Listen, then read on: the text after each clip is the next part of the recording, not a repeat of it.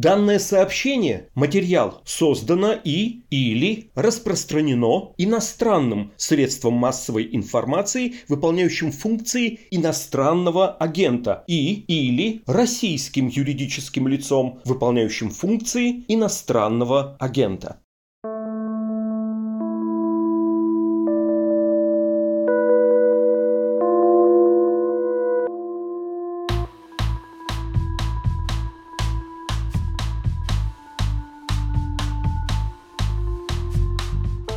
Здравствуйте, это подкаст «Текст недели» о наиболее заметных и интересных материалах, выходящих на «Медузе». Меня зовут Александр Филимонов. О богатствах Владимира Путина ходит множество легенд, слухов и расследований. Кремлю всегда легко их опровергать, потому что каждый найденный журналистами объект элитной недвижимости, приписываемый президенту, оказывается записан на третьих лиц. Хотя зачастую это люди и компании из близкого круга Владимира Путина.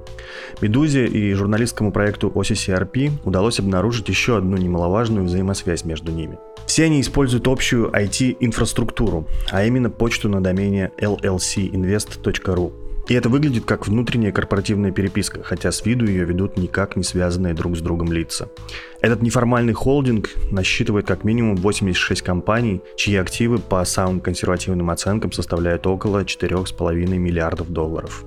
Подробнее о LLC Invest в нашем подкасте расскажут редактор отдела разбор «Медузы» Денис Дмитриев и журналистка OCCRP Олеся Шмагун. Необходимые формальности. Проект по расследованию коррупции и организованной преступности OCCRP объявлен российскими властями нежелательной организацией, а Олеся Шмагун, как и «Медуза», иностранным агентом.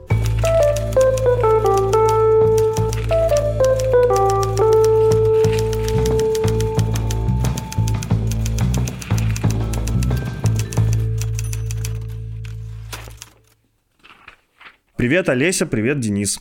Привет. Привет. Давайте, может, сразу же начнем с того, что ответим пресс-секретарю президента Дмитрию Пескову, который уже успел назвать ваше расследование информационной стрипней. Возможно, на первый взгляд действительно трудно в двух словах вот так объяснить, о чем это расследование, но в процессе чтения и подготовки к подкасту у нас появилась вот такая, что ли, метафора, аналогия, как цифровой кооператив озера – то есть многие россияне знают, что такое озеро. Это дачный кооператив, который Владимир Путин основал со своими друзьями в Ленинградской области в 90-е годы. И так сложилось, что после того, как он стал президентом, все участники этого кооператива стали очень богатыми людьми и получили крупные должности в государстве. Так вот, LLC Invest, про который вы пишете, то ли какая-то страшно засекреченная компания, то ли просто нарисованная на бумаге структура, имеет все признаки такого же кооператива друзей президента. Вероятно, ведущего финансовые дела в его интересах. Но это такое как бы общее и красивое объяснение. А если детально, то тут я передаю слово вам. Мне кажется, все, что ты рассказала, это правильно, но тут еще, мне кажется, важно, что то, что мы сейчас видим, это немножко шире, чем кооператив озера. Там появились новые люди, и что важно, у этих людей нет какого-то публичного профиля. Ну, то есть они неизвестны как крупные бизнесмены, но тем не менее они вроде как владеют какими-то очень существенными активами. Я для себя это так объясняю, ну, вернее, не только для себя, а для всех, что много лет журналисты делали расследования, пытаясь понять, что в реальности принадлежит э, президенту России. И его имя связывали с разными активами. Самый известный, наверное, из которых вот «Творец Геленджике», про который Навальный год назад сделал огромное-огромное расследование. Но помимо этого была еще там хижина рыбака, какие-то яхты. И каждый раз все упиралось в то, что имя президента не появляется, собственно, ни в одном из документов. А, ну, собственно, тут еще, наверное, стоит упомянуть наше расследование по материалам Panama Papers когда мы нашли, собственно, Сергея Ралдугина, который сам довольно скромный музыкант, ну, в смысле, он не занимается бизнесом, он играет на виолончели, а при этом в офшорах, оказывается, у него активов там на много миллиардов долларов. И все вот эти разрозненные детали, они сейчас, благодаря нашему расследованию, объединены в одну такую общую структуру. То есть как бы мы по-прежнему не видим имя президента, но мне кажется очень интересно, что все, что ему приписывали в разное время разные журналисты, пользуясь совершенно разными источниками информации, это все теперь оказывается вообще-то объединено одной вот этой структурой менеджмента, да, скажем так. То есть Но вот тут вот у Ротенберга дворец, да, под Геленджиком. Вот тут вот какая-то загадочная хищная рыбака, которая, скорее всего, Ковальчуковская. А вот там вот Колдугин оперирует миллиардами долларов в офшорах. Но все это на самом деле одна бизнес-структура. Да, действительно, это вот э, такая классная штука, что появилось какое-то связующее звено между всеми большими громкими расследованиями, которые мы читали про президента все эти годы. Денис, вот скажи мне, пожалуйста, если технически, что такое LLC Invest? Ну, изначально, да, мы в одной из непубличных утечек обнаружили письмо, которое использовалось директором, по-моему, Яуза-12, которое использовало этот домен. И после того, как мы начали смотреть, что это за такое интересное доменное имя, что это за почта такая необычная, оказалось, что оно уже мелькало в разных расследованиях, которые проводили наши коллеги, они уже замечали, да, то есть оно как бы уже примелькалось. Мы решили попробовать собрать, посмотреть, что еще можно найти. Потому что до этого у наших коллег были яхта, какие-то объекты недвижимости. А здесь был довольно крупный пакет акций Сибура. Немножко ну, выбивалось, да стало казаться, что может быть там что-то больше интереснее есть за этой структурой. И мы обнаружили сначала просто, когда искали поиском всевозможные адреса, довольно много самых разношерстных попаданий, да, то есть от компаний, которые оставляли в качестве контакта свои адреса, до каких-то объявлений о найме сотрудников, вплоть до там, условно слесаря подыскивали на какой-то конкретный объект. В качестве контакта тоже оставляли адрес на почте LC Invest. То есть мы поняли, что какая-то очень разношерстная структура, ну, если это реально какой-то холдинг, в чем мы на 100% не уверены, но я, например, предполагаю, что, скорее всего, так и организовано. И мы, когда стали копать и смотреть, э, что же это такое, случайно вышли на провайдера оператора связи Москомсвязь, у которого есть небольшой личный диапазон IP-адресов, и в этом диапазоне обнаружились десятки компаний, часть из которых как раз указывали в качестве контакта почту на LC Invest или основатели, директоры пользовались этими адресами. Еще что интересно было, что практически все эти домены не существовали в виде сайтов, но можно было проанализировать и увидеть, что там запущен почтовый сервис. Ну, то есть регистрируется, создается какая-то компания, она себе регистрирует доменное имя, там запускается почта для обмена, не знаю, там, с налоговыми, наверное, службами. Какой-то, может быть, еще сдача отчетности переписками. Но что удивительно, это то, что во многих случаях как раз, несмотря на то, что было зарегистрировано собственное почтовое имя, в качестве контакта все равно оставлялась почта Invest. Ну, то есть мы достоверно не знаем, есть ли такой холдинг вообще. По идее, мы знаем только, что это такой почтовый домен. У меня, кстати, есть попутно очень такой важный вопрос. Да, этот домен светился в некоторых расследованиях, но чтобы собрать вот эти все компании, вы говорите, что их 86 вы нашли таких компаний, которые предположительно входят в этот холдинг. Откуда вы получили эту информацию? Как я понимаю, это все тот же уже знаменитый сейчас анонимный источник, благодаря которому мы, например, много узнали всего интересного про зятьев Владимира Путина. Что это был за массив данных? Расскажите, пожалуйста. Я могу сказать, что нет, началось все не с него. То есть изначально, когда мы увлеклись, стали интересоваться почтовыми адресами, мы обнаружили, что существует очень простой паттерн, каким образом называют. Дают сотрудникам или там, менеджерам адреса на этом почтовом сервисе. Это была первая буква имени, точка, фамилия, все в транслитом, собака lcinvest.ru. И мы попытались реконструировать возможные почтовые адреса самых разных директоров, владельцев компаний, которые попадали в наше поле зрения. То есть у нас был список подозреваемых. Первоначально это вот компании, которые пользовались IP-диапазоном Москомсвязи. Ну и смотрели все связанные компании. Да, давай я быстренько подведу итог. На самом деле работа шла в несколько этапов. Первое, что мы сделали, это собрали всю возможную открытую информацию, где можно увидеть LC Invest. Это Spark, это другие какие-то агрегаторы корпоративной информации. И вот, как Денис уже говорил, это какие-то там объявления о поиске работы.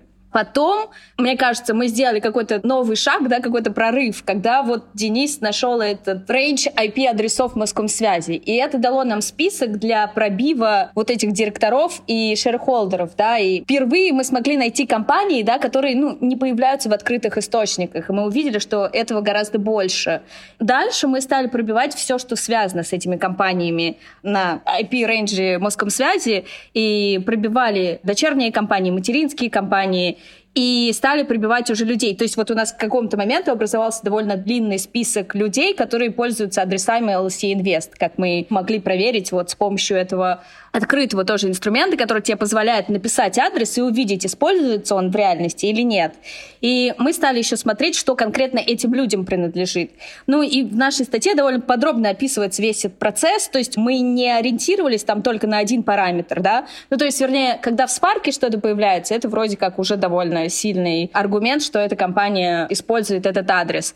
А если мы видели, что шерхолдер использует, нам нужно было, чтобы и совладелец, да, и директор использовал эти адреса. Или, например, чтобы компания пользовалась серверами Москомсвязи, и при этом либо директор, либо совладелец тоже пользовался адресом. То есть, ну, мы довольно консервативно подходили, чтобы случайно не включить что-то, что к этому не имеет отношения. И таким образом, да, у нас образовалось 86 компаний, но на самом деле их может быть гораздо больше. Там есть какие-то более сложные случаи, когда мы очень четко видим связь. Например, компания пользуется серверами Москомсвязи, но при этом директор и совладелец не пользуются адресами. Но мы же изучали дальше там, корпоративные документы подробно этих компаний, и мы видим, например, что она предоставляет беспроцентные займы каким-то компаниям из того, что мы называем холдингом LC Invest.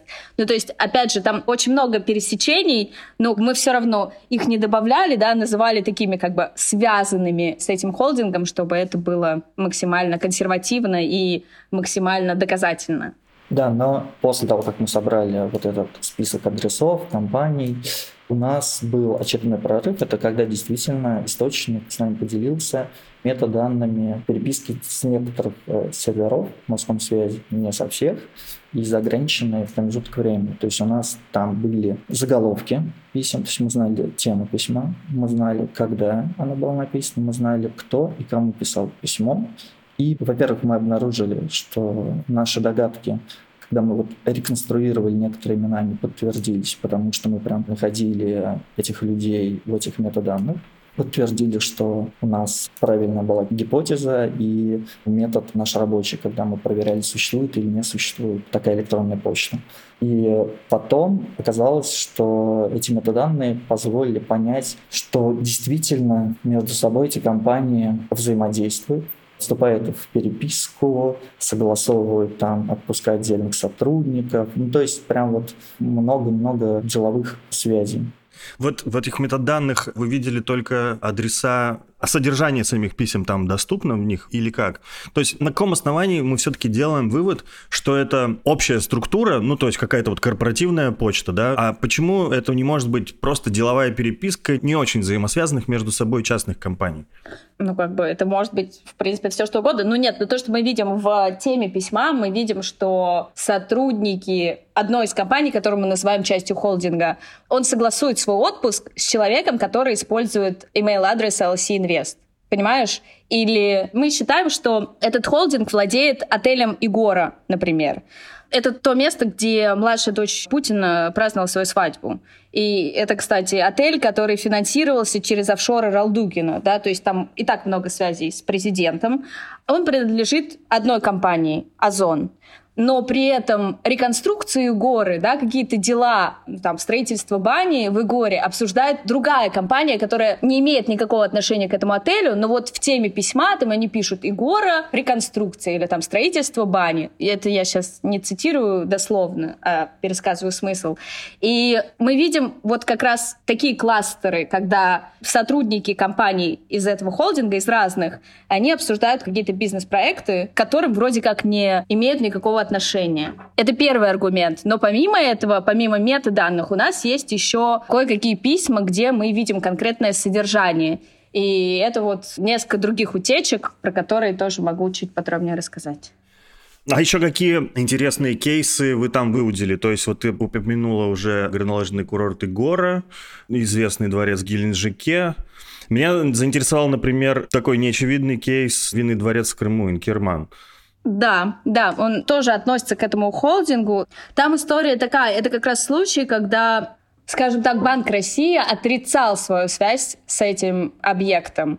То есть э, как раз вот эта компания Москомсвязь, которая занимается всей IT-инфраструктурой этого холдинга, если мы его так называем, да, она тесно связана с Банком России, потому что два совладельца Москомсвязи, они входят в управляющие органы Банка России.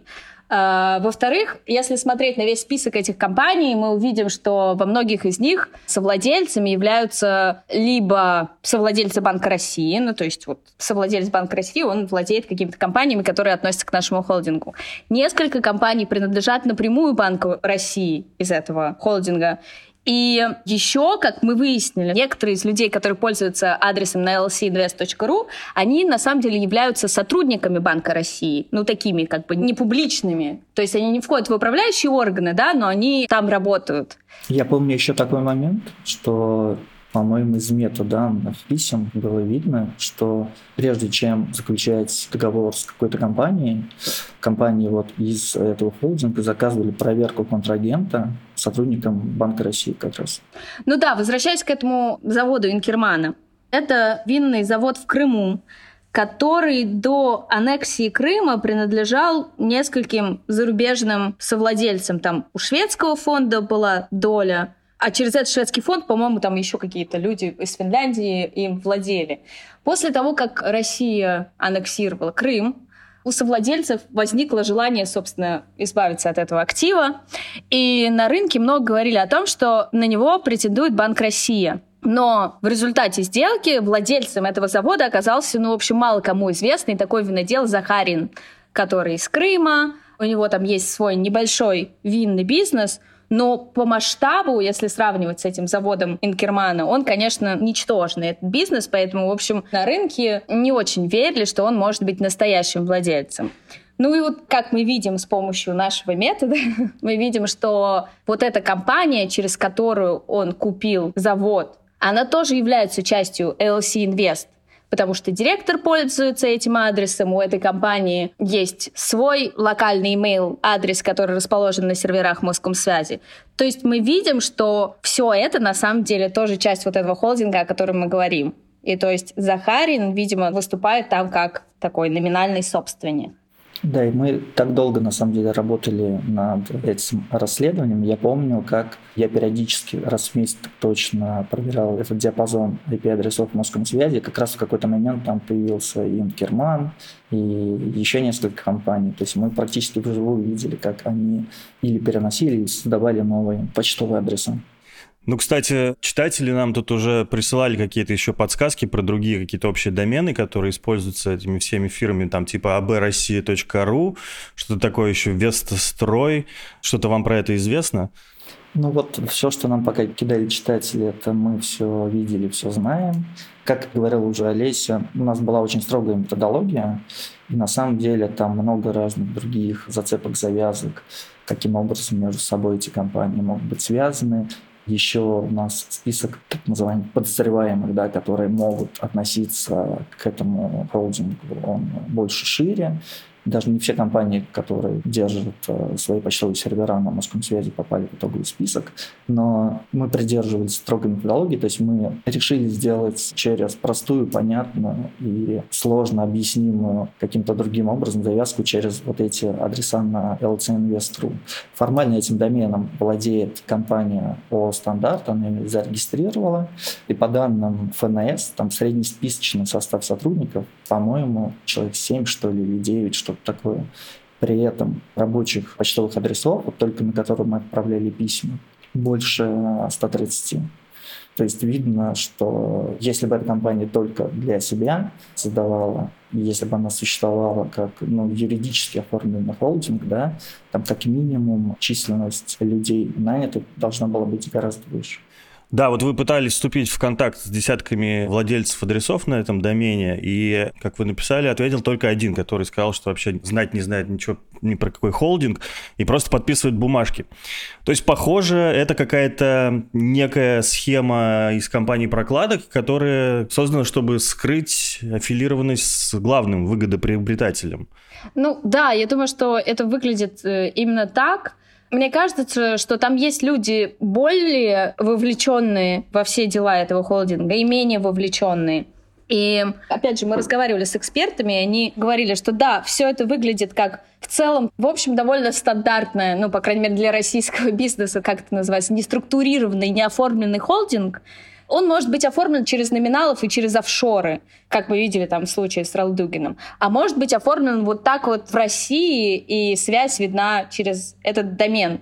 Но суть остается той же. Ты создаешь очень-очень много юридических лиц, которые внешне между собой не связаны. Но на самом деле за всеми ними стоит какой-то один владелец или ну, там, несколько взаимосвязанных владельцев. И на самом деле, кто является владельцем какого актива, сказать невозможно. Хотя по всем правилам так вообще не очень хорошо делать. Это противоречит всем практикам, которые созданы для того, чтобы противодействовать отмыванию денег. Ты должен знать, кто конечный собственник чего. А тут оформлено совсем по-другому. Вы оценили активы этого цифрового кооператива в скромные 4,5 миллиарда долларов. Не маловато ли? Я вот помню, как многие западные наблюдатели на перебой твердили, что амбиции Владимира Путина простираются до того, чтобы быть самым богатым человеком на Земле. И там, например, много лет назад Билл Браудер, глава Hermitage Capital, говорил, что у Путина 200 миллиардов долларов. Это вот только сейчас столько у самого богатого официально человека на Земле Илона Маска. Как вы это считали? Ну, на самом деле, реальную стоимость всех активов оценить довольно сложно. Потому что вообще рыночная стоимость — это та стоимость, за которую ты можешь что-то продать. Но с тем же дворцом в Геленджике такой объект никогда невозможно, наверное, никому продать. Поэтому тут могут быть разные оценки, ну, мы взяли самый простой параметр, просто потому что у нас очень много компаний, очень много активов, и вот так вот подходить индивидуально к оценке каждого, ну, не представляется возможным. Поэтому что мы сделали? Мы просто взяли их годовые отчеты и посмотрели, во сколько они сами оценивают свои активы. И только вот эти цифры дали нам 4,5 миллиарда долларов. Но это, понятно, это очень скромная консервативная оценка, для примера, мне кажется, показательно. Вот смотрите, дворец в Геленджике Навальный оценил в 100 миллиардов рублей. В отчете компании, которой он принадлежит, все ее активы, то есть недвижимость там в основном, оцениваются в 23 миллиарда рублей. То есть соотношение 1 к 4. И я не знаю, можно ли такой коэффициент применить ко всему. Наверное, конечно, нельзя. Но это просто показывает, что реальная стоимость и та стоимость, которая записана в годовых отчетах, она может отличаться. Но вот как Денис сказал только что, что мы очень консервативно подходили, потому что, ну, как бы это и так сложная история, и если бы мы брали миллион параметров и все добавляли бы в один холдинг, наверное, нам бы сложно было это объяснить читателям. И помимо тех 86 компаний, которые мы включаем в холдинг, есть еще, ну, как минимум 14 очень тесно связанных с этим холдингом, и они уже держат активы на 12 миллиардов долларов. То есть э, в сумме получается уже 16,5. Ну, то есть, да, это не ультимативная цифра какая-то, которая вот точно показывает, кому что принадлежит, но это скорее надо воспринимать как как минимум 4,5 миллиарда долларов. И в случае там с более широким кругом компаний как минимум 16,5 миллиардов долларов, что, в общем-то, немало. Да, немало. И звучит все это очень увлекательно. Прям хочется вот в каждый конкретный кейс всматриваться и пытаться находить эти взаимосвязи. Но, конечно, признаться по-честному, прямых доказательств у нас все равно до сих пор нету и можно приводить в качестве объяснения только там мнение эксперта, там у вас приведено мнение анонимного эксперта по коррупции, который говорит, ну да, что все признаки того, что что-то не так происходит, здесь есть. Я надеюсь, что это какая-то очередная ступенька к распутыванию всех секретов одного человека. Если кто-то из сотрудников LCNV слушает этот подкаст и хочет связаться анонимно с Медузой, Мы бережем свои источники. У нас есть очень хороший сервис SecureDrop. Связывайтесь, мы с удовольствием хотим послушать ваши истории.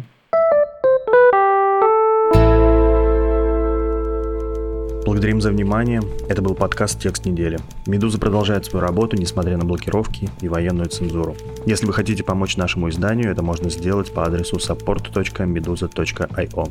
Прощаюсь с вами до новых встреч. Пока.